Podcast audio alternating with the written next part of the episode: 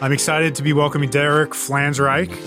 Got that correct. Uh, CEO Yeah. of Ness, uh, former founder and CEO of Greatist uh, as well. For those who are not aware, both great companies, but Ness is a uh, soon to be health credit card. How would you best describe Ness? I don't want to screw it up. Yeah, we're building the next great credit card company, but health first, not travel first, uh, which is a pretty uh, pretty big idea. Yeah. Um, we've built a from scratch consumer credit card that'll compete with the Chase Sapphire Reserves and the Amex Platinums.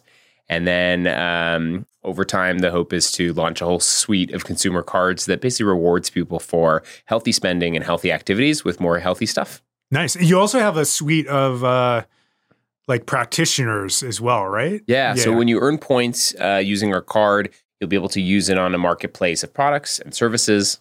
You know, things you like healthy food or gym membership, but you Cool. also can use it on this network we've built of actually a thousand background checked, certification approved uh, experts like health coaches and dietitians, trainers and therapists. So, you know, instead of sort of spe- putting your money on a card in which you're hoping you'll get enough points for that trip to Tahiti, but then it always ends up being kind of like 50% off your trip to Detroit. Um, instead, earn points on our uh, on our cards, and you'll be able to, you know, like you know, get some healthy food, pay for your gym membership, and maybe see a you know dietitian every month or a therapist every couple weeks. Nice. Sounds great. Uh, I should probably at this point disclose I am a very small investor in the company, and this is not just an ad for Ness. Yeah, You well, actually- not yet. just get it. would just yeah. We'll keep going. We'll, we'll be there. But but Thank you uh, for the disclaimer. We y- appreciate your support. yeah, of course. Uh, and well, I mean, one of the things that most excited me about the company is your background, which is sort of hopefully it's most of the basis of this conversation today. It's a huge fan of Greatist. Uh, many people listening probably have heard of Greatist. Always thought it was SEO powerhouse itself. Uh, for those unaware, kind of health blog. I don't know. That's does it as a We service were called like a very blog. anti-blog, the Oh, word okay. blog for a while. uh, online publication, no, uh, Okay. media company. I mean, yeah. we, um, yeah, the company started uh, in 2011, which was pretty early. Um, there was effectively no health and wellness content that was any good on the internet, except for in actual like, you know, blogs that certain individuals were writing. Okay. Um, and uh, we did a lot of things wrong, but me and some friends decided what the internet needed was fact checked, expert approved content in health and wellness, all of which was written in the voice of a friend that was a little further along. And Okay. that part we did really right and ended up building the largest site on the internet uh, in health and wellness, which is pretty crazy. You were kind of ahead of the curve on. Uh, I didn't realize the the, the expert checked. I mean, that's oh, yeah. like in the SEO world. I'm sure all over it. Expertise, authority, trust is like Yeah. everything these days. And yeah. you guys were about eating. first. I'm all about eating. Um, Maybe know- not first, but one of I'm sure early ones. You know, but- yeah. Look, I don't want to take too much like credit for having reverse engineered Google's eventual algorithms, which is like, you know, because like who knows? they just looked at your site. And Yeah, that was the yeah, no. algorithm, yeah. well, I mean, the honest, the honest truth was we wrote content we wanted to read, Mhm. and uh, and I started getting very into SEO at the time, which was frankly like as much like let's call it gray hat as it was white hat at the time.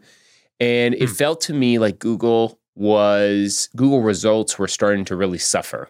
If you search for health and wellness things, you'd end up on content farm websites like a livestrong.com Mhm. or um, you know, uh, eHow like type stuff. eHow. yeah. It was like truly the worst of the Bad worst. stuff, yeah. And any brands that would start moving online would just write more terrible stuff. And some of it was even, I mean, I would argue like pretty damaging, honestly. Mhm. You know, really bad advice, completely not science based. And so when we went out to write, we actually literally wrote somewhere one day I'll be able to find it where we literally wrote down like how should content be written, basically. Okay. And every one of those sort of things that we did were things that eventually Google recognized and valued.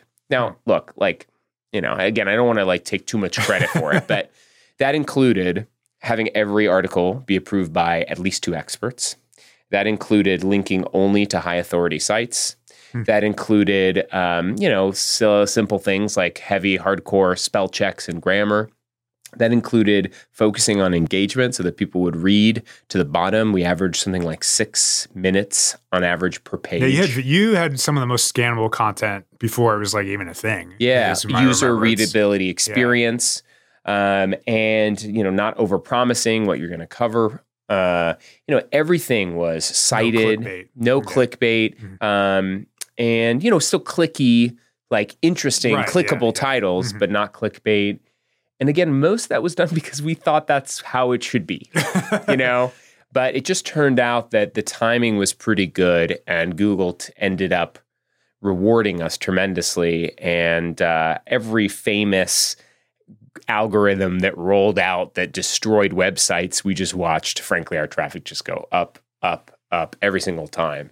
Uh, now it's pretty standard practice all the stuff that we did of course you know uh, i'm like surprised when people aren't having experts approve their articles now but we were doing that because we thought it was the right thing to do um, in 2011. I like you had uh, you touched on it very briefly, but you said in the voice of your friend. I think you said Yeah, friend that's a little further along. what a little further. Oh, you mean just an expertise or something? Yeah, it wasn't written by. So I grew up a really big kid, struggling with my weight. Uh-huh. Right, that's like same. Yes, I Yeah. know. I mean, the, the best kinds of people. Yes. Um, like the the thing was that for me, when I was reading on the internet and trying to find answers to questions to try to be healthy, uh, I felt to me like everything that was on there was either for people who had six pack abs already and Gwyneth Paltrow, basically people who already had it all figured out, or it was trying to take advantage of people who didn't have that and weren't that. And it didn't feel like there was anything in between. And in the content space, the tone tended to range ra- range from complete, like dry scientific writing that was science backed, or it was super like person personality opinion driven and completely not rooted in fact, basically. Okay. And um, there were a few exceptions. And uh, in fact, the first year that we started writing Greatist, we wrote our first, um, uh, you know, 100 most influential people in health and wellness list. And that list effectively came out of my sort of writing down all the people I thought were influential and worth following. So there were good voices out there at the time, but they were all kind of individual. No one had kind of done that for like a mainstream, more broad based, um, yeah, platform. And so, um, so yeah, it was uh, that voice. I actually think is really the key to our success. And I would say writing quality content that's science backed and expert approved, that's easy to read and engaging. That feel, felt even then like it should be the baseline. And how you differentiate is really the voice. And in particular, if you know, I bring it to like content. My the way I think about content strategy today it is how do you super serve a very specific target customer? How do you find who that is and really deliver on your promise?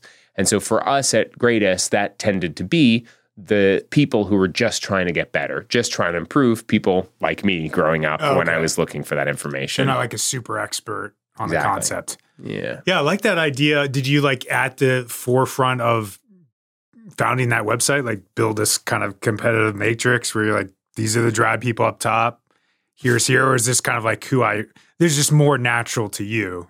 Or does that make sense? Like It was more natural to me. Yeah, Yeah. yeah. I mean, I tend to think, again, I think sort you- of both. Yeah. I think you can start companies uh, for a lot of reasons, and you can only kind of be like the best founder that you can be, you know, for of a business. Um, some people are more like mercenary in nature, Yeah. and I'm definitely more missionary in nature. And so I tend to want to make a difference in the world. Like I believe today I'm on this planet to make health more accessible for people. That's why I'm starting another company Yeah, to do yeah. that. Um, and so Greatist was really a big part of that. And so I really very much was creating the thing that I wanted to exist in the world. It just turned out that I, we weren't alone, and uh, and frankly, it was a different time on the internet, and we had a couple things that we did uniquely well that other people took a long time to catch up to. nice. Um, yeah, Yeah, I like that idea. I, when I, in my SEO lens, uh, I mean, I've done like affiliate site or two in my day. Never, never anything like Greatist, but when we're we're often like latching on to great brands uh, through our process, but in that infancy stage, that idea of like I'll very often look at a competitor and just be like, this is bad, or they're focusing just on these general niches, but you went as far as kind of the voice and tone differentiation yeah.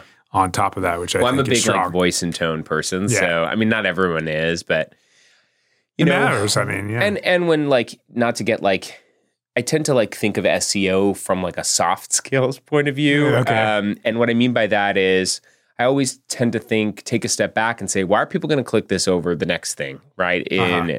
How are we going to, when they click on it, not click back, right? How are we going to make sure that we keep them around and engage them in a way that actually like, you know, drives value? How are we going to make sure that when they see the title, it actually delivers on the thing that they're searching for?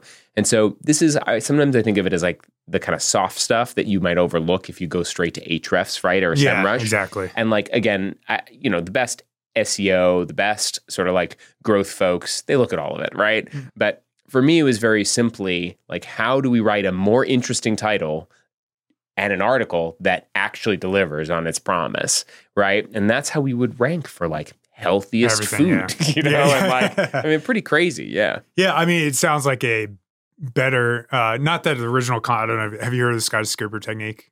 Mm-hmm. Yeah, it's like that, but uh, it's kind of like this the like brand right version of that. we call it essentially. yeah, We, we used to call them tent pole sometimes people call them tent poles too but we Mhm. call it the temple but yeah it was um yeah the skyscraper technique it's just funny sometimes like since that Temple technique. That's yeah so i think of them as like tent poles Mhm. because i'm like a disney guy especially now with a daughter um, and i know you have a son and i would just watch have them watch disney even though like really i'm just watching it for me because at this age they'll watch anything yeah.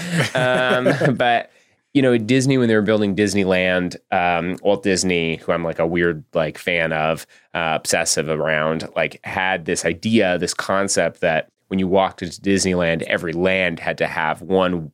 They called them weenie, and the weenie would be what drew you in. So when you walk into Disneyland, there's the castle. You go to the castle, and each land has like a major like thing that draws you in. Then once you're there, you're gonna buy some stuff, and you're gonna like ride some rides, Yeah, and you're gonna like you know spend. And um, I think a lot about content.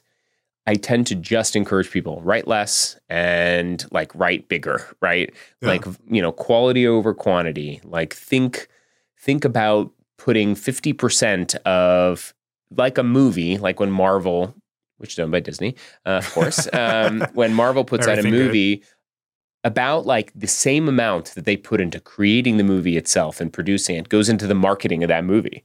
It's 50 50. But when we think of creating content, we think of the major cost as the actual production, not the marketing. And so, another big thing that we did uniquely well, I think, at Greatist was we thought of every single thing as essentially a tentpole every, because we were only writing like two to three articles a day at our, at our peak, which is like Wow. still a very small amount mm-hmm. compared to like other big sites. It was like we only have a few shots on goal. How do we make sure they're the best shots? And that meant investing heavily in who are we mentioning in the article and how are we mentioning them? How are we optimizing and including photos and graphics and shareable elements? Uh, how do we make sure that any kind of um, government entity or education or college uh, might link to it? Like how are we going to like drive those links? And so we would do all that work actually up front before the article was even produced. Then once it was published we would actually then reach back out to all those people and say hey remember remember Oh, us? We mentioned you here and so that i think really helped us as well I was just about to dig into that as a uh, use. We're still link building, but we're doing less manual outreach these days. Uh, Totally. Still love the mentioned outreach concept. I think something you did well that maybe even partially inspired some of the things we we do. You took, you did use third party content. Is that correct? But you kind of differentiated and used it. You like added value to it, and still sent sent traffic back to the publishers and a lot of the, a lot of the roundups, and still yeah mention them. Yeah. Yeah, I mean, look, we tried everything, right? Yeah. Like we're we're constantly experimenting. Um, but yeah, we we tended to want to be good friends with other publishers. I think um, there was a sense at one point in uh, I think media that everyone is competing with you for like you know your and and in a sense you are right because like you know you want to rank higher than them for um, the result. I tended to think like we should be good friends to people, and that meant like you know repurposing or re-promoting the stuff that did really well for them, and similarly. Um, was- Oh, okay. yeah, I mean, I you know we we we never reposted other people's stuff, but we did try to call them out as much as possible and be a good Makes sense. friend. yeah, I'm not just to be clear. I'm not saying you like Yeah. fully copied someone's article, but Yeah, kind well, I of mean push that that was a big strategy for a while. push to it. Oh, was it? I actually remember a couple times Uh, I missed that. people duped and cloned our entire site, and uh, sometimes I would I would check our There's recipe theft. I hear that a lot. yeah, rec- oh yeah Yeah, because yeah. recipes like you can't own yeah, or whatever. yeah. Yeah. How many ways can you make a blank? Well, that definitely happens. Uh, no, people would literally like a couple times people copied our entire site from scratch, would find some unique way to drive links to it. I don't think uh, white hat style, and um, and they would rank ahead of us, and so we'd have to like find ways to like get rid of them. You know, and then Google again just got better at like knowing Figuring who was the out. first person to publish it, and that kind of has died off since then. Yeah. Hmm. So you mentioned mentioning people and also governing organizations and potentially re- is beyond just reaching out to those people. Were there any specific deliber- deliberate things that you did in that process? Yeah, I mean, I think like essentially my strategy, um, again, always heavily emphasizes like the pre-publishing moment and turning as many people into sort of shareholders and stakeholders in the article's success before you publish the article. I Mhm. find it's very hard to, and this is what I think sometimes is the hardest part about the manual link building is to be like, I published this cool thing. Will, will you share it? you know, it's a lot easier to say, "Hey, I finally published that article I've been telling you about, and that you're included and mentioned in. Will you share it?" I find that that hit rate is like you know wildly bigger.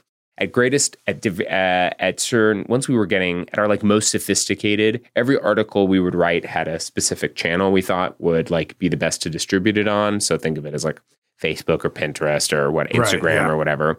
We had uh, who our target customer type was that we wanted to reach what communities they were in and we were going to like seed it in like we really had like a pretty out there strategy like how many links we basically thought for sure we would build because we already knew who was involved in the creation of the process um again Clear the- distribution plan is yeah, like but built into it. The same way coming back to like that temple idea, the same way like a Marvel movie has a plan, right? They've Yeah. already you know done the deal with McDonald's to like have the Happy Meal snacks, right? right. Um, they've already done the advertising Mhm. things with the NBA because it's the NBA final. So they've already done, you know, the ads online and tried that a million times over. They already know which influencers are going to be involved in it, right? Okay. Yeah, it makes sense. I one I think what works for your model and I liked as well that I think some SEOs took to the wrong direction is they would do like the top 100 SEOs or whatever and just reach out to every single person on the list. And of course, some people would still share it. But a core tenet, I think, of what you accomplished, and correct me if I'm wrong, but I feel like it's this case. You you impress that person at the same time. It's a quality article, reflects them well to share it. I say a lot yeah. like, yeah. I- love, by the way, I call it ego bait in like the Yeah. best way. Um, I love those. I think the key to them is you can't mail it in. yeah, It's yeah. got to be legitimately amazing curation. And you have to be clear about why people ended up on your on that list. Mhm. For me, the question I always um, asked people, editors and writers, was why is this the best answer to the question, not an answer to the question? And so if you're telling me you've written a list of the 100 SEOs, you're going to have to explain to me why those actually are the 100 best SEOs, you know, and what process did you go through, probably painstaking to, you know, basically differentiate what numbers did you use? What, you know, information did you compare?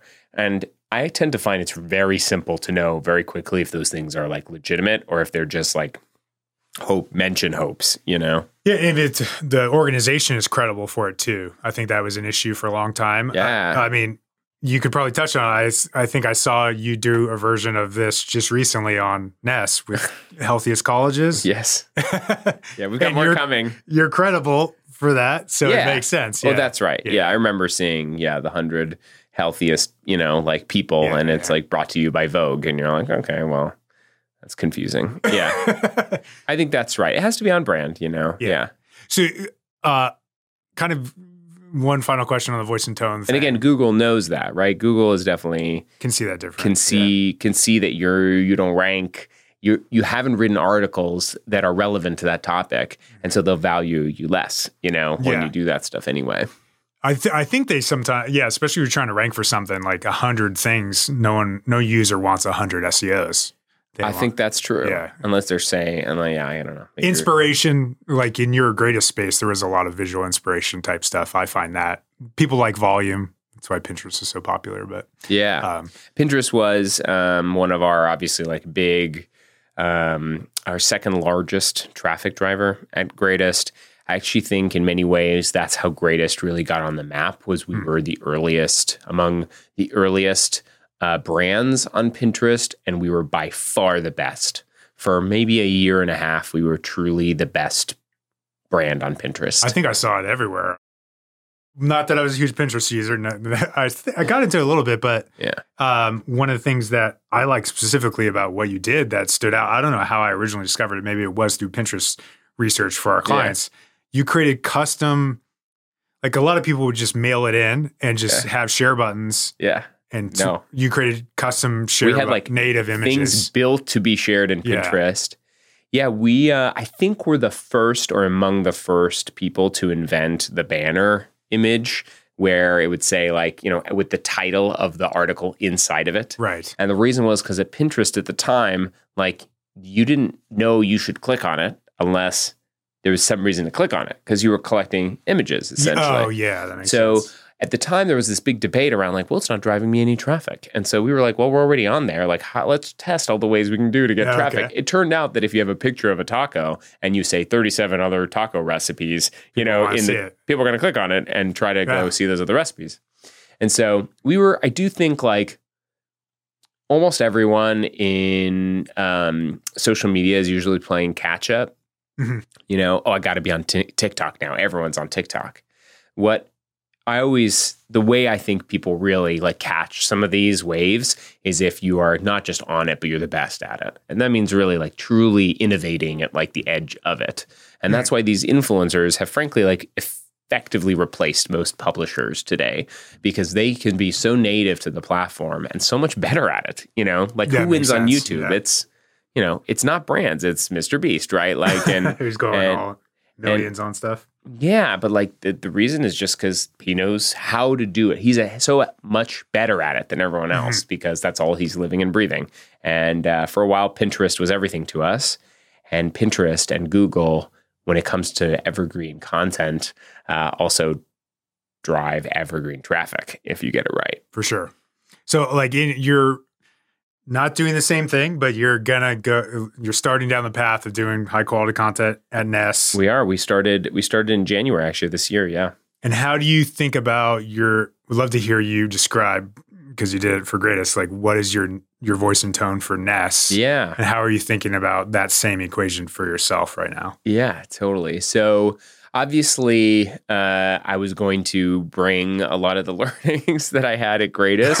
Again, we did a lot of things really right, and I'm very proud of that business that we built, and like, um, and I'm proud of our approach to health and wellness because that's what I care about most, basically. Right, is like this notion of like talking about health in this healthier way, which I think we did at a very important Mhm. time in uh, health generally. Um, Ness is doing a very different thing. We're not a media company, right? We are building a credit card company. yeah, yeah. Um, however, we know for a fact that content sells credit cards. In fact, more people acquire credit cards through content than I believe any other form. Um, When Hmm. you think of like Credit Karma or NerdWallet or the Points Guy, those are unbelievable channels. How did you find that data point out of curiosity? Um, you can just talk to any of the credit card companies Oh, that okay. are forking And they'll tell over a lot of money. Native uh, advertisers, what have you? Well, and just like, you know, it makes sense if you're like, I'm thinking about this credit card, where are you going to go? And then the answer is the internet, right? Yeah, that makes Um, sense. And so then you're going to go to one of these sites and you're going to trust their recommendation. Um, and so content we know sells cards, but uh, we want to sell something very different. And so from a very early moment, we knew what we needed to do was get sort of in front of our target customer earlier in the process and start building a relationship with them. I believe content, uh, and I've always believed content is the most effective form of marketing when it comes to starting a relationship with someone Okay. where I got frustrated at Greatist was it's just the beginning of a relationship. And so many people are good at converting them to courses or products or everything. Whereas at Greatist, we basically weren't, frankly. Like we like were an advertising based media company for the most part, despite some affiliate and e-commerce. um, but like effectively, like there's so much better businesses if it's just the start of the relationship. So here we're like, how do you hmm. start the relationship? Ultimately, our card rewards people for spending on healthy things. And we thought, who, what are those people looking for on the internet? And it became pretty, it seemed obvious to me that those people are probably searching for the best healthy things on the internet. Right. And so our online publication, which we call the Nessie uh, at Ness, is essentially like a Wirecutter for health and wellness products and services. We go like, you know, to the extreme extra level to cover in excruciating detail what is the best, everything from like the best booty band to the best mushroom coffee. And Anything rank very well for both of those on, on Google now. Um, and uh, that is all we do effectively. And uh, I do think we live in a world now where sort of the broad based stuff is harder to do. And so we want to be super, super focused on that niche of delivering. Like You know. like Wirecutter for health, essentially. That's it. Yeah. Yeah. And um, we think we can do that uniquely great and be known for that. Um, and so that is like the top of our like content spear. We've got a newsletter that we send out. Uh, newsletter was a big part of our strategy at Greatist. Mm. Um, we had nearly 2 million people on an email list we mailed every single day, which is pretty bonkers. Do you send those three articles every single day?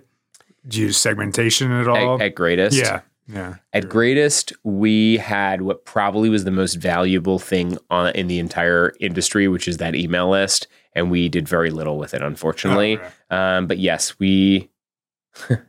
I remember meeting people who would say, "Hey, I like I love Greatist, my favorite newsletter." Uh-huh. I was like, "Well, you've you've seen the website too, right?" And they'd be like, "No, I don't think so." I'd be like, "What do you mean? When you go to the newsletter, what Oh, do you really? do?" And they'd be like, "I click on the article and I read it." I'm like, "Where do you think you're reading that?" But like people would basically interact interact entirely with it With the through email? the email, Oh, you wow. know, and uh, it's just so funny. Yeah, we did segment, we did personalize a little bit. Um, we were writing like long form content every Sunday, uh, which was sort of very similar to you know like the Hustle or the Morning Brew or the Skimm. You're doing that now. We were doing a little bit, right? For Ness? So at Ness we do Yeah, that now, yeah. Uh, but at Greatist, that was like one of the things we started doing in a cool way. Um, yeah, two million people. That email list. Um, uh, I'd I- love yeah, go ahead. I'd love to hear because I have no idea. Obviously, the connection of as a content marketer, not uh, traditional email marketing is obviously trying to sell something. Yeah. You had a blog or publication. Obviously, that is a huge part of distribution potentially. Did you have any like unique lessons or best practices on the idea of kind of sharing content to drive more engagement specifically through email? Like, is there some? Did you find sharing Pop-ups. five? Or how about on the newsletter itself, beyond collecting emails? Um, Like, is it three? I know you had three articles. Maybe you did three articles, or did you find I think we did I test think anything? We yeah. played with everything at Greatist and ultimately concluded that you wanted enough variety. Um, I think we did five ultimately, and the thing Five that we found mattered the most was uh, good images, good unique images that didn't look like stock photography, um, titles that uh, you know, like fit on the screen effectively, and then you know, fun, cute, like um, taglines that drove clicking. Okay. Um, that's what ultimately did. And every time we tried to switch away from that format, it never performed as well. Um, that's what worked. And uh, today at um, at Ness, we have an email newsletter that comes out twice a week called Nessie Sightings. So here it's like you know if you think of the Nessie as sort of all the the best of the best, heavily curated. We did all the research. Here's the you know best water tracker app. yeah. Um, the uh, the Nessie sightings is more like here's what's out there. You know, here's what we're finding, and so it's it's it's more curating sort of what's new and next without Okay. any sort of like you know this is the best or the worst. There's no real review. More like here's us like finding and discovering this thing for you and what's the latest. Um, that newsletter is heavy heavy on long form content and heavy on curation. Uh, we have a really talented uh, writer who's driving that. Uh, and uh, she's got a really unique voice that we've sort of like, you know, kind of embraced. do you generally feel like anything that maybe it's it's some of that I guess could be qualified as thought leadership content Mm. in some ways. Is the do you think mo- today it doesn't make sense to host a lot of that on site? It's more of a newsletter activity. Do you have any of that on the site itself? Go back and forth on it. Um, I do think if you're an SEO play, probably leadership, uh, like thought, uh, sort of like opinion editorials is probably not the move. Mhm. Um, I think uh, that it, you know stories might be like we do something called uh, wellness diaries, which is we give people a thousand dollars towards health and wellness and ask them to like tell us what they spent it on and how they would break it down. Um, and that tends to be really interesting content that started with our newsletter, but then we brought it into our our publication. Um, but yeah, I do. The biggest change I would say is that the market and the the the way people consume content has changed tremendously. For sure. Um, and uh, eh, but what hasn't changed is people still Google stuff. Um, they now they TikTok maybe. yeah, I Yeah. don't know. I think like TikTok and um, email. I think email will always like be a very powerful medium, but you know, more and more people have moved to individual newsletters, not like big sort of brand newsletters. I think the individual voice, in like actually leaning into that more than leaning out of it is the key. If you look on TikTok, there's no brands that are succeeding unless they're essentially pulling pranks and stunts. It's mostly people with a with a face and a voice that you know, even if they're the social media manager for Wendy's or whatever, you know. Yeah, yeah. Um, I saw that. So Yeah. people should check out yours. I noticed that change. You have a great personality Yeah. on there now. Yeah. She's doing a great job. Yeah. What's her name? Yeah, Sydney. She Sydney. rocks. Yeah. Yeah, so Uh, she's amazing. We've got Sydney and then a bunch of other like contributors essentially. Um, but that's really worked for us, right? Is essentially like Sydney is uh, funny and sort of um, she's got a great sense of humor and uh, is where, very warm, but also like very um,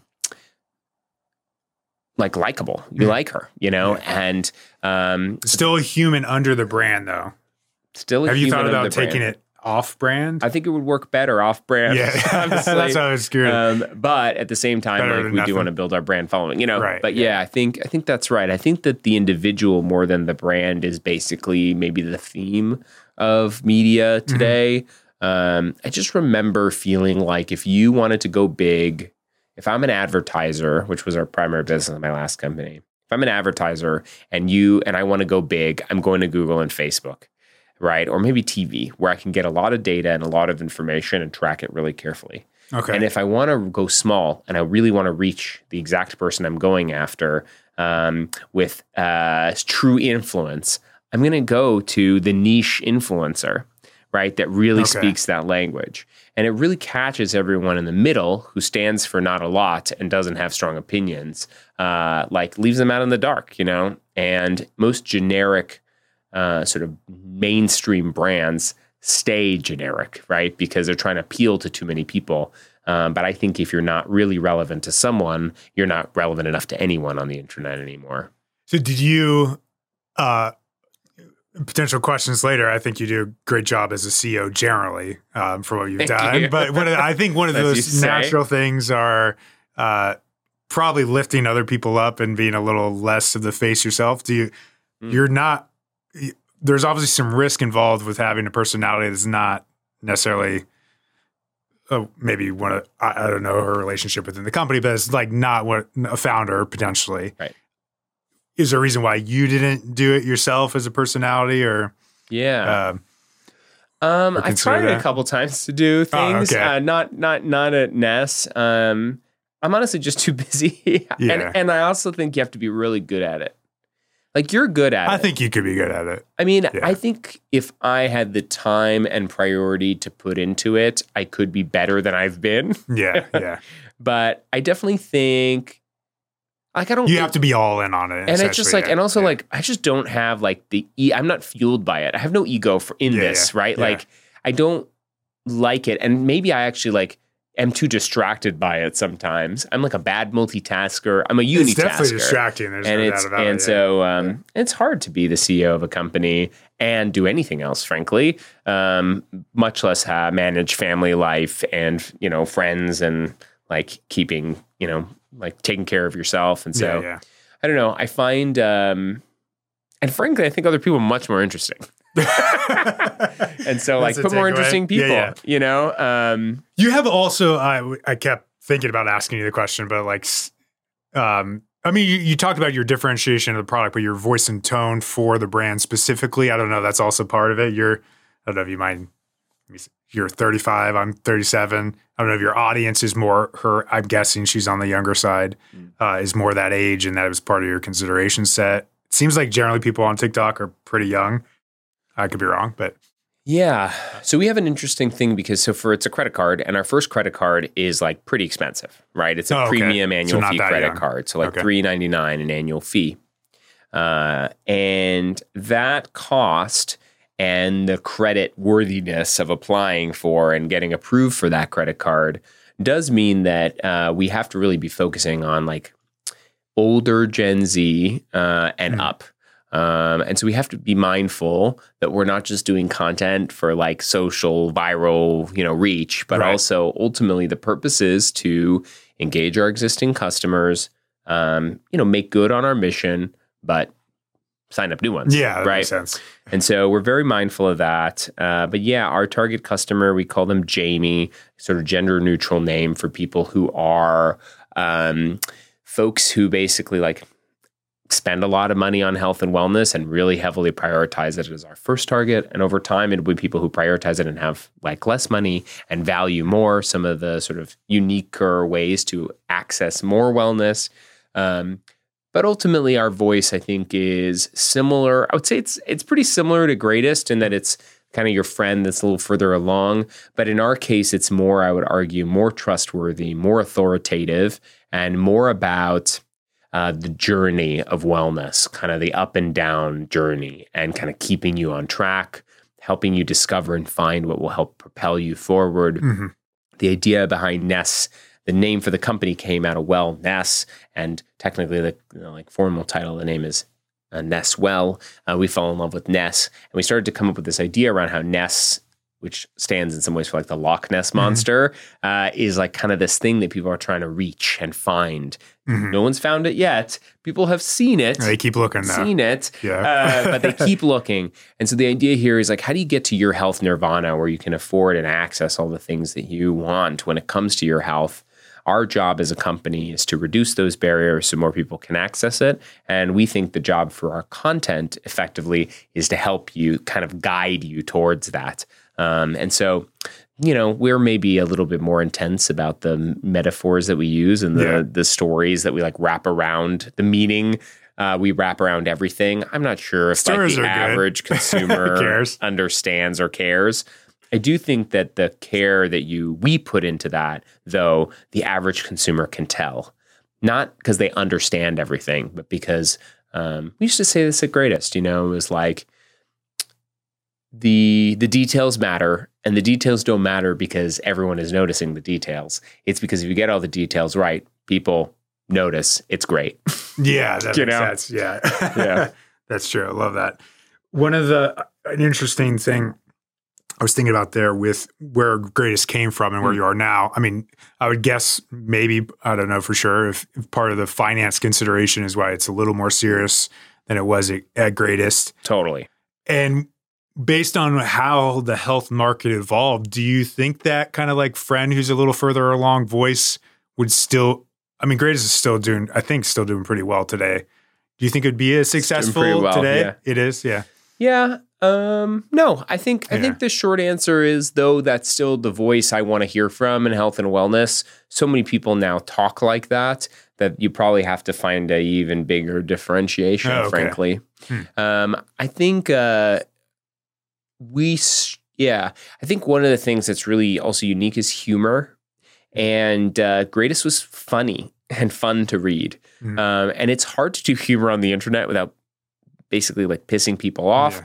or being like goofy and zany in a way that feels like you're selling them something. And I actually thought we had, and that's this is credit to some of our, I mean, all of this is credit, but in that in particular is credit to some of our amazing editors and and um, sort of I would say brand champions really, who made sure that everything was consistent, who edited every single you know word to make sure it was there. But like that sense of humor, I think is so important uh, and um, something that's unique and I think often like kind of missing um, from What things. did you have specific? We I'm had, like, guessing you had intense guidelines. constraints. Yeah, yeah, yeah. Like, is there like a short? I've I've heard of Mailchimp has like a framework where they say we're this but not that, Yeah. and they do like ninety. Do you have like a quick rubric you kind of yeah, used? I mean, again, we have like a uh, even at Ness, we have like a absurd style book, effectively for writing. Yeah, I tend to really want to make very, very, very clear guardrails and constraints because, especially on the, especially if you're publishing a lot of content, you're typically not writing it all in house. In house, you can kind of like brainwash people. I mean, you can train them. um, no, you train them, uh, but freelancers that you're bringing in or Mm. contractors, they yeah, they'll be like, sure, I'll write in your voice, but like you got to put it in front of them. And so we tended to be very extreme. We were very extreme at Greatist about Mhm. it. We would we would basically like not use people's stuff if they didn't get it really quickly, Right. um, because it was so important for us that everything sounded like a Greatist article. Um, and again, at Ness, we have one editor who's amazing and like controls everything. Like she's in charge. Every line that goes up on the website goes to her, and that helps us maintain a um, quality and like tone quality um, that is brand consistent. Is there a, I don't know if you have inspiration or just a quick structure that you would typically give for brand guidelines like that?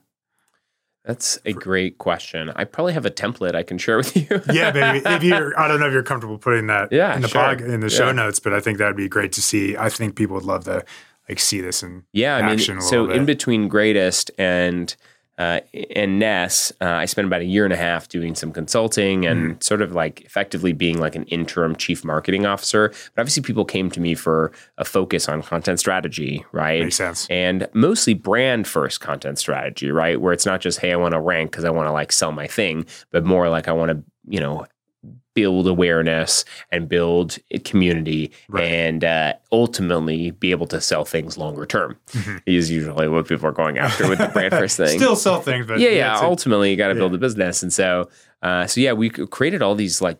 Tem- I created all these templates and stuff, and they're basically just collecting dust. oh, now. brand templates. Yeah, all these like templates about like, you know, how to write temple content and all, this stuff that like you share, you know, you do such a good job of like sharing information um, with everyone. And the more information you share, the more open and transparent you are. In my experience, the more like comes back to you always. The better you are to people, the more like it all comes Just give back. it all away, basically. Give it all Yeah, away. Yeah, No, I'm a big believer in that. Yeah, and so, sure. you know, I um but I have like all these stuff just collecting dust. I was going to turn it into Well, like you want to publish it on the. Siege Media blog, I mean, Yeah. yeah, sure. Let's do it. I have like all this stuff. Like I was going to create a course, and then it's hard to create a course. It takes so much It's time. hard, yeah. Teachable, pretty nice, but um, Yeah. yeah. all good stuff. So, well, this is great conversation. So, I haven't gotten to my first question so far. Oh, great. We've been going on a, a good. I'm sure there's elements in there, but I was on the content side, coming from Greatist to Yeah. Ness. Were there specific lessons you brought forward that you're applying that might be interesting to people? Yeah, I think the main one is really about who are you super serving when it comes to your audience. And I do think people are looking for content to serve some type of utility now in a different way. You know, people used to go to greatist.com as like the homepage, right? Because they were into health and wellness news. Uh, or they would subscribe to the email hoping to get delivered the health and wellness information that they were looking Hmm. for. I don't think people navigate the internet at all that way anymore. I think they are willing to follow something that's five fun tweets I read this week because that sounds interesting and informative. Uh, I think they're willing to uh, look at the seven great links I shared, right? These are, you know, I'm thinking of Shaan Puri's thing and Tim Ferriss's thing. Um, they're also willing sometimes to read long form content, almost like like a you know Wondermind is doing that now, but you know like the ones I mentioned because that's like information. But I don't think you can kind of win anymore with like a broad based general approach. And so it's really like how are you going to what what purpose are you serving, and how can you serve that purpose better than anyone else for a very Hmm. specific type of customer. I think that's like my largest learning. Um, but I think other than that, I think content that's quality and that's the best answer and not an answer is and still remains the best way to build uh, organic audience. I have not yet seen it fail once. When people are really willing to put the research, because it's hard, it's expensive to create great content. yes. Um, you know, like I'm Siege Media, uh, which we've worked with and have nothing but amazing things to say. Thank you. Um, but you know, you guys really helped us uh, get a lot started uh, in the early days with a small team. It was really, really amazingly helpful. Um, and uh, it is like the problem is that when people say I want SEO traffic, I want organic search traffic, um, what they really mean is what's the least I can pay to get traffic? and uh, that is the short answer is uh, that is not the way in. The way in is to pay for quality content that will last. And uh, I again have never, I didn't like, I don't know, have you? Have you seen people who are really willing to put in the resources, the time into something where they know like they're serving something that doesn't already exist a million times over on the internet? Have you ever seen that not eventually rank successfully? I, I haven't. No, yeah. Like it, the part, the hardest part is actually having the uh, proverbial balls to like to hang on, to yeah. hang on and Yeah. commit to it. And frankly, when people people don't want to write quality content because it's hard. It's hard to write the best answer on the subject. There's so many answers on the internet. You just Yeah. want to kind of copy it and tweak it. Healthline, which acquired Greatist and Hmm. was subsequently acquired by Red Ventures, Healthline really did it. They on every article when it came to healthcare essentially wrote the best article. They're machines for and sure. And they're like yeah. the skyscraper technique, like you know, Times kings and queens. Yeah, Yeah, yeah. But like they they just it was always the better article. uh-huh. And so people would click on that. And uh or, you know, and and not click back. Right. Yeah, Yeah. makes sense. We talked about your strength with like Pinterest and custom images there. And um, I mean, I learned a little bit more as it kind of modifies this question a little bit. That the newsletter, how much, what was, if you're comfortable sharing your percentage kind of traffic at Greatist is the first question. Uh Pinterest. Pinterest was number one? No, no, Google search was number one. Oh, okay. Google search was like 60 to 70% of our traffic. Okay. Uh, right. Then 20 to 30% of our traffic was Pinterest, which is insane.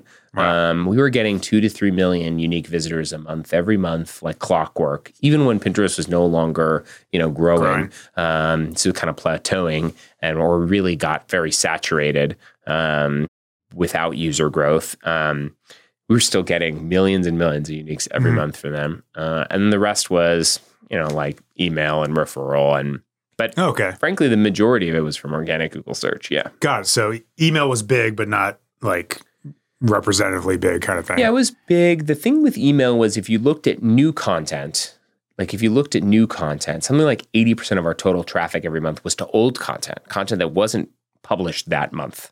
Okay. Um, part of that is evergreen lifestyle content, yeah. right? Makes sense. um, which hey, like get into that business when Yeah, you can. Wow, that's some good stuff. Um, but of our new content, the email was a massive driver because it was the only way we could kind of get in front of people. Because again, sense. people weren't going to our like website homepage directly just to see what's new that often. So where I was going with that is just the idea that I did feel at Greatist that you did have additional strong prongs of traffic drivers like social, sounds like email s- Mm. strong. That does seem increasingly today, even if you know that SEO is going to be your base, you kind of need those things to actually have SEO be successful in some ways. I would Uh, argue we were only successful on SEO because of our success on Pinterest, basically. Yeah. Like I think that was without Pinterest, you know, Pinterest is no follow links. I get it. But the thing with the no follow links that you always forget is that doesn't mean that other people aren't finding the links that Right. way. Yeah. right. Yeah, yeah. So It's discovery um, medium. Yeah, and Google is sure as hell like um, capturing all those Pinterest things Right, and yeah. seeing what's trending, right? Um, I think they can't probably with the TikTok, but they're probably trying to find some way with anything that's public. So LinkedIn and stuff like that. So like, you know, I, I do think that really helped us uh, tremendously. So find you a Pinterest if you can. You know, So, I mean, that leads us to today and what you're doing now. You're, I mean, content is hopefully a, a big part of your what you're doing. It sounds like mm. maybe not in the grand scheme, might be not quite the pie. no, we think of it. We think of it as one of our three major marketing strategies. Yeah. okay, and frankly, I think we're probably among our most differentiating strategies. No one like think about all the credit card companies. The way they acquire customers is through paid search, paid social, and paid advertising on like you know out of home and on something. TV. And then they do affiliate marketing, which is a big part of their thing. Yeah. Uh, and they do like direct mail marketing. That's their three channels, okay. effectively. You know, so we or we should expect to get mail. yeah, get mail, lots of it. one day, one day maybe. Um, but I tend to want to when I go when I enter a new space, I tend to want to win in different ways. I don't want to. I want to play games I can win, not games in which I'm playing uh, against people who know those games better than anyone else. And in the case of like the incumbents in the credit card space, it's people who have a, lot, a few more resources than us. That makes you know, sense, these yeah. are massive But you're good at the internet marketing piece. And so, what are we good at, Yeah. right? And so, one I think is amazing organic content Mhm. um, that ends up, you know, kind of hitting people at the top of the funnel and then also retaining them sort of truly like at the bottom. Um, then the second one is influencers. Uh, we think influencers are still massively untapped ultimately as a uh, channel, especially if you are working with them and collaborating with them and not just asking them to like hawk your stuff, you know? Um, and then the third is actually partner marketing. Hmm. Um, one of the things that we're we you know like it's a credit card that comes with benefits and rewards, and our benefit stack has some of the best brands on the like period. um, Yeah. you know. Like in the world, when it comes to um, our space of health, Hmm.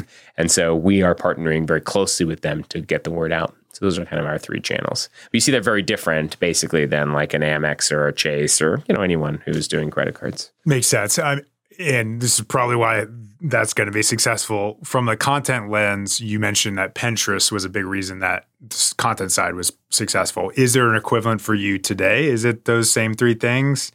Uh, You know, what makes yeah. That's such a good question. Um, I think it's hard today. Hmm.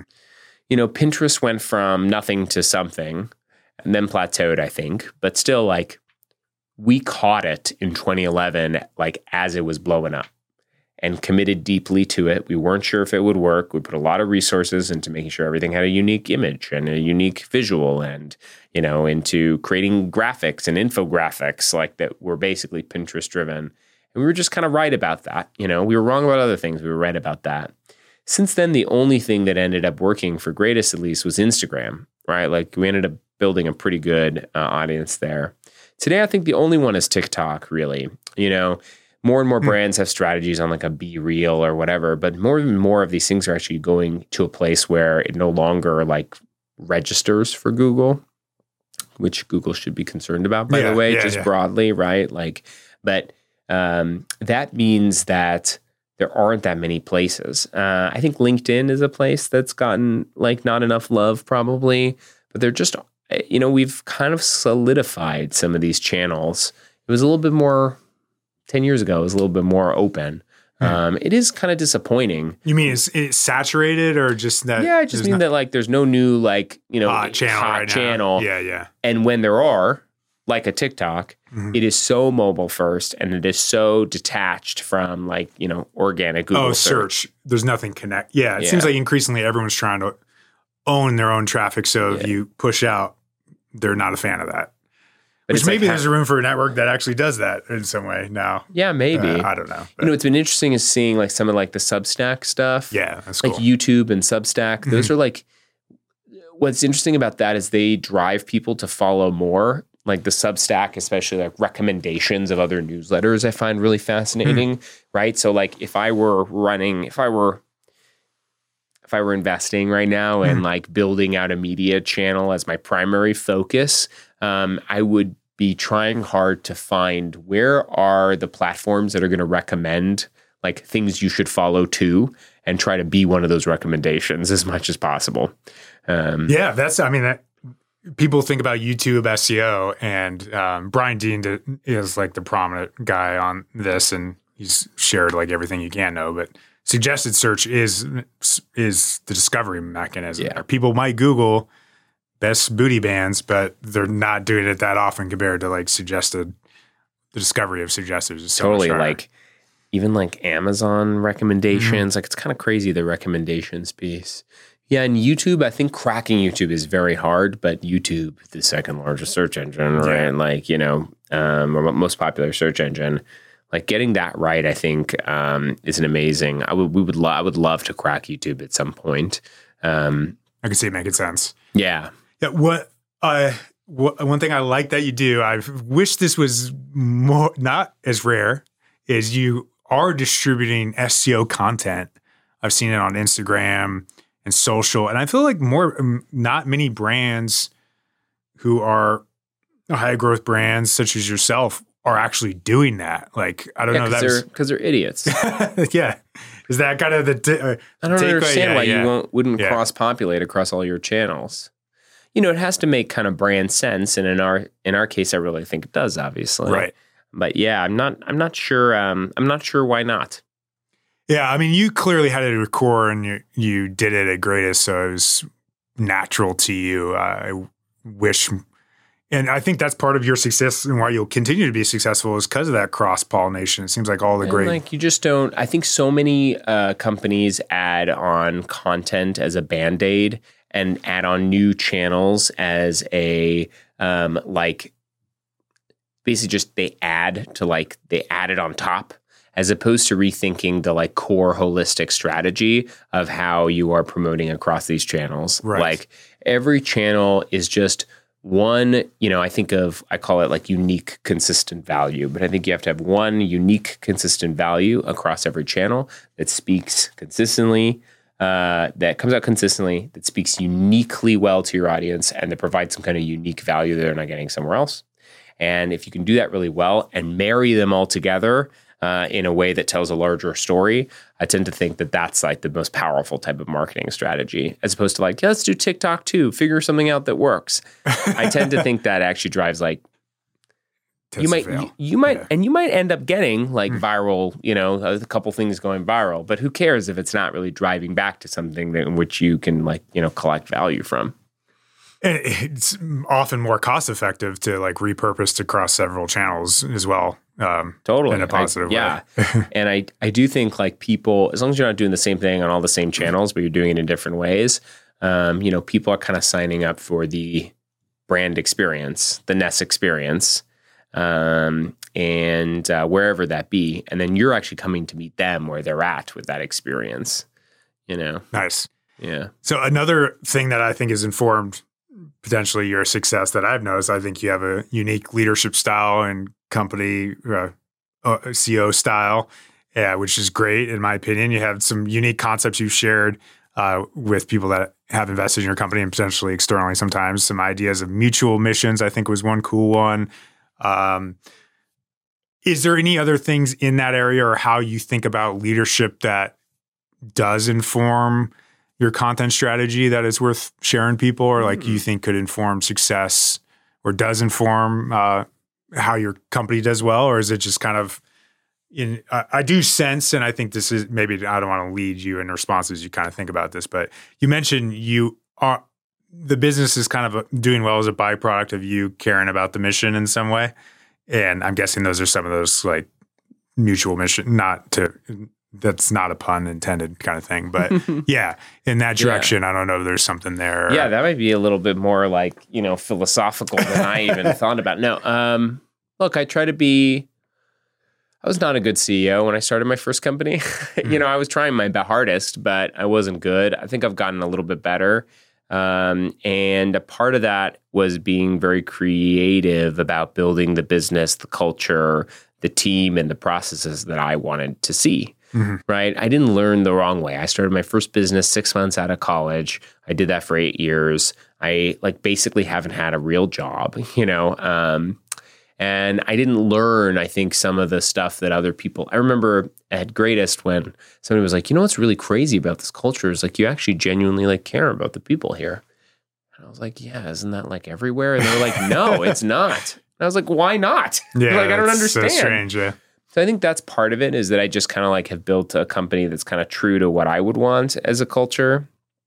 Um, but yeah, do I think, and yes, you mentioned mutual missions. We kind of do a unique thing where instead of performance reviews, uh, like your traditional performance review, we do something called our mutual missions, where we basically um, align. It's like a Google Doc that people fill out, and, and every quarter we check in on them with how are we doing? Are we on track for you to grow in the professional ways you want to Mhm. grow, and are you on track to delivering in the our expectations of your mission? Uh, and if they aren't, we talk about them. It also includes like, what do you want to be paid in three to five years and 10 years? And what do you want your title to be? And it's like truly like aligning with somebody, an investment in your professional development, because I believe my job is to find the best people on my team and then invest in their them growing as fast as possible, because I think that will help secure us all the championship that we all are looking for. Right. Um, and uh, so it's like a very kind of unique and I think aligned approach. Um, and there's been many examples where someone said, "Hey, I actually now want to be a goat herder in Bangladesh," and I've been like, "That's really cool. We don't really need that here, but um, I'm happy to call my friend who does, and you know, Yeah. have a connection there." Or, um, you know, I'm ready to move to the next stage of my, you know, like the next mission here because I have this cool challenge that you've mentioned that I really want to take on. And we go, "That's amazing. I'm glad we had this, you know, like." you know, basically like a, a time to talk about um, your professional development. Uh, we do a lot of things. We don't have titles anymore. Um, we, um, which is an experiment we've been trying that I think so far has been help le- led to more collaboration, but it has led to uh, weirder hiring conversations. Do you? hey, by the way, um, thank you for uh, applying for this job. Which uh, now that you know what the title is, we'll remove it. Yeah. so they still use it on LinkedIn? We do, yeah. well, because otherwise it's very confusing. Right, um, right. But yeah, we have what, what we call muscles, which are like our version of levels. But you know, Okay. um, and so you know, we have pretty clear comp bands. Like I think we we have a very thoughtful approach to all of this stuff. It's not always the, a better than some of the alternatives, but we sure are trying to make it better. Yeah, you know, that makes sense. I think the most important thing that I would say is that it's all about like being willing to try new things and being willing and being clear about the context and goal and intention you have towards trying them. I find that if you infuse that into your culture as a leader, that uh, you know, first of all, like builds a lot of grace, but Mm. also a lot of curiosity. Maybe this will work, as opposed to this is stupid and I don't want to do this, sense. sir. Yeah. Um, but I actually think, bringing it back to content, it's the same. I tend to think the times in which Greatist was the most successful was when we were the best and ahead of the curve and trying and innovating new things, um, not trying to play catch up, right? We were skating to where the puck is going, not to where it is. Google at the same time was doing the same thing, and we kind of like met in the middle, which like was good timing for us at Nice. Greatist. At Ness, similarly, right? We're we're innovating on a space that has been existed for a very long time, where most people, when they think of premium cards, think of travel. We think that's silly. M- the majority of people in this country now prioritize health and wellness over travel. Given that's true, shouldn't the next great credit card company be built on a platform that actually is more of even a virtuous cycle, embracing people for doing the right things with more of the right things? And so that innovation, I think, is what we hope will, you know, make this huge, awesome, exciting change that we're building. But I think also is how we try to apply, uh, you know, try to tackle every challenge Just that's in front of us. sense. Yeah. Love that. And that make, it makes a ton of sense. And I can see how that's successful. It also reminded me of a question that I was thinking about in the back of my head about Yeah. your um, value for each channel and also organizational structure. I imagine one thing that happens to companies, and obviously you're still in startup phase, but mm-hmm. curious how you're mm-hmm. thinking about this in the long term, is they probably get pretty siloed. Hey, I'm PPC, I'm content, Yeah. I'm the Instagram person, I'm TikTok. Seems like you do a pretty good job of integration. Yeah. Sounds like you have a flat structure. Yeah. I don't know how long you plan if that will ever always be the case. How does that those channels stay integrated? Is there like a certain like are they meeting weekly? Is the whole marketing department like uh, there must be something behind the scenes that works well there too. Yeah, I mean, I'd love to say that I have like the silver bullet for this, but it's actually something that I've struggled with. I think, again, setting the intention of, hey, we are one team, not individual channels or individual approaches and tactics, I think is really important. But yeah, we do a marketing meeting. This, you know, each of the teams meet together. What's interesting for us in particular is products. Um, like, ultimately, our job is to reward people when they spend on stuff and do stuff. We call all those healthy actions. And healthy actions is basically like the it's like the the kind of the key asset that we're building everything around. So in the app experience of your card, we have right now this rewards app, um, which you're a huge user of, if I know. Um, you were just, yeah, talking. About it. I will be, you- I will yeah, be. Yeah, okay. Um, but like we're basically recommending and suggesting things constantly. those are in part based on the curation we're doing on like the the new the publication and it's also based in part on the discovering we're doing in the email newsletter and so all these things kind of come together in this interesting way Oh, okay. and uh, i think like there just has to be a reason for all these people to talk to each other you know It makes sense. Yeah, and you, uh, I, I don't know if you're go as far. Like, do they? They're, I'm guessing they have individual KPIs of like search growth. Like, I can see how s- sometimes those no we just let them just post and hope it works out man But so I would guess sometimes some of those incentives might be like, why am I helping the blog people yeah, distribute this content if it's impacting? Like, I would get much better engagement on my whatever reel that I post. But Yeah. I don't know if there's anything there. Uh, no, we haven't had that yet. Yeah, yeah. Um, that is very concerning, though, and I hope no one gets any ideas from this chat. no, uh, I think you know the goals are broader marketing goals, Yeah. and we tend to hire people who are com- self self motivated, but not competitive within the team. that makes sense. Yeah, that's a good way Yeah. of And one of our core values is oneness. So, Mm-hmm. you know, in our core values is this idea that we're all on the same team, we're rowing in the right direction. And uh, yeah, exactly. that sort of works itself out. Yeah. Nice. Well, this has been a great conversation. I'm sure we could go like 30, 45 more minutes, but uh, Yeah. yeah, is there any like so fun. final thoughts or th- things you leave people with that I didn't ask you around Greatist and content and SEO or anything? Uh, yeah. I mean, I think, I think always my like my biggest advice. I feel like around uh, growing things on the internet effectively is to not overthink it uh, in quite the way that I think many people do. Uh, Hmm. I think at its core, right, great stuff, the best stuff on the internet for who you're trying to reach. And like that, again, has worked time and time again. every time. The problem is when you get caught up in, but what about the strategy? And what about this optimization? And oh, my header tags. And like what happens with all these things is that you get caught up in the tactics and you forget that like the really thing that matters is the strategy and how good is this thing actually. I used to um, fa- famously, famously, I don't know who was famous too, but I used to say a lot uh, at My mom. Greatist. My mom, yeah, super famous among my mom, um, and all the employees I paid a salary to. They just were, felt I was so famous. No, um, I used to say, I used to say a lot, right? I used to read every article from top to bottom, and I would give feedback on every article. Basically, my team were like, "This sucks, right? I hate getting your feedback, but it makes every article better." You know, Yeah, yeah. it's like that approach, I think, is something that is so important. It's like, was that actually a great article? And was that actually a great post? And was that actually a great newsletter? And when it's great, I find that it doesn't grow on its own. You do have to apply different tactics to it. You have to build that distribution plan in. You have to partner with people. But it's really hard to grow something if it's not already great. And making it great is actually the hardest part. So I tend to think don't overthink it and make great things. Love that.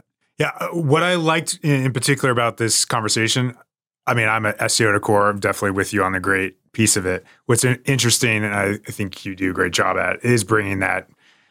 You still consider search, but you're clearly a brand first guy, and I think people, hopefully, who listen to this. The this, soft skills, the Yeah, soft parts. yeah, yeah. that matters. not the hard out. part. The hard Yeah. parts are not unimportant and not inval- they are valuable. But like the soft parts are, I think, where you differentiate well SEO'd content from successful SEO. Yeah, content, I, I you would know? agree. I think it's a lot of it's probably a similar mechanism of people will kind of like optimize around these different variables in search, and maybe it sort of helps. But you're eventually going to get beat by this person who just, yeah, and the has a soul and like has a soul and a Mm. perspective and a voice. That's so much more compelling. and differentiated. Yeah, and like the best TED talks are not people who say all the right things, right? They're the they didn't read the article on how to give a good TED talk. Yeah, it's right. It's like the people who like make you feel certain things because Right. they're telling a story that's true to them or uniquely relevant to what Mhm. you're interested in. And like that's how I think about content too. for sure. So how we we talked about Ness. How should people mm, Yeah. go? Should they Um, fall? please, yeah. please subscribe and follow to everything that I've ever done in my life. No, don't uh, find you on personal networks. That's what we're learning. yeah. Okay. So um, nesswell.com, like wellness but flipped. That's uh, where you can learn more about our uh, our upcoming first card and sign up for the waitlist, which um, you know will soon become a real thing, and people will sign, be able to sign up by the end of the year. Very exciting. Um, subscribe to our email newsletter, the Nessie Sightings. Um, you know, link like heck to our uh, Nessie publication, but not in a black hat way, but in a completely, you know, out of the you know relevance and goodness yeah. of all the health sites listening, listening curation. Right now. Yes, please. Uh, the more links, the better, as long as they're good links. Um, and then if you want to connect with me, I'm easy to reach too, and probably the best place is on Twitter at Derek Flanz. You share some good content on LinkedIn. Thank you. Well. I also yeah, yeah. share some yeah. content on LinkedIn. Follow me on LinkedIn. Yeah, too. LinkedIn uh, is a good follow. I've been trying to get into that more. Yeah, you're doing a good job. Yeah. Awesome, Derek. Appreciate you coming on. Yeah, likewise. Thanks for having me. Yeah, of course. Thank you for listening to this episode of Content and Conversation. Please leave us a review and like and subscribe on your podcasting app of choice. Thanks.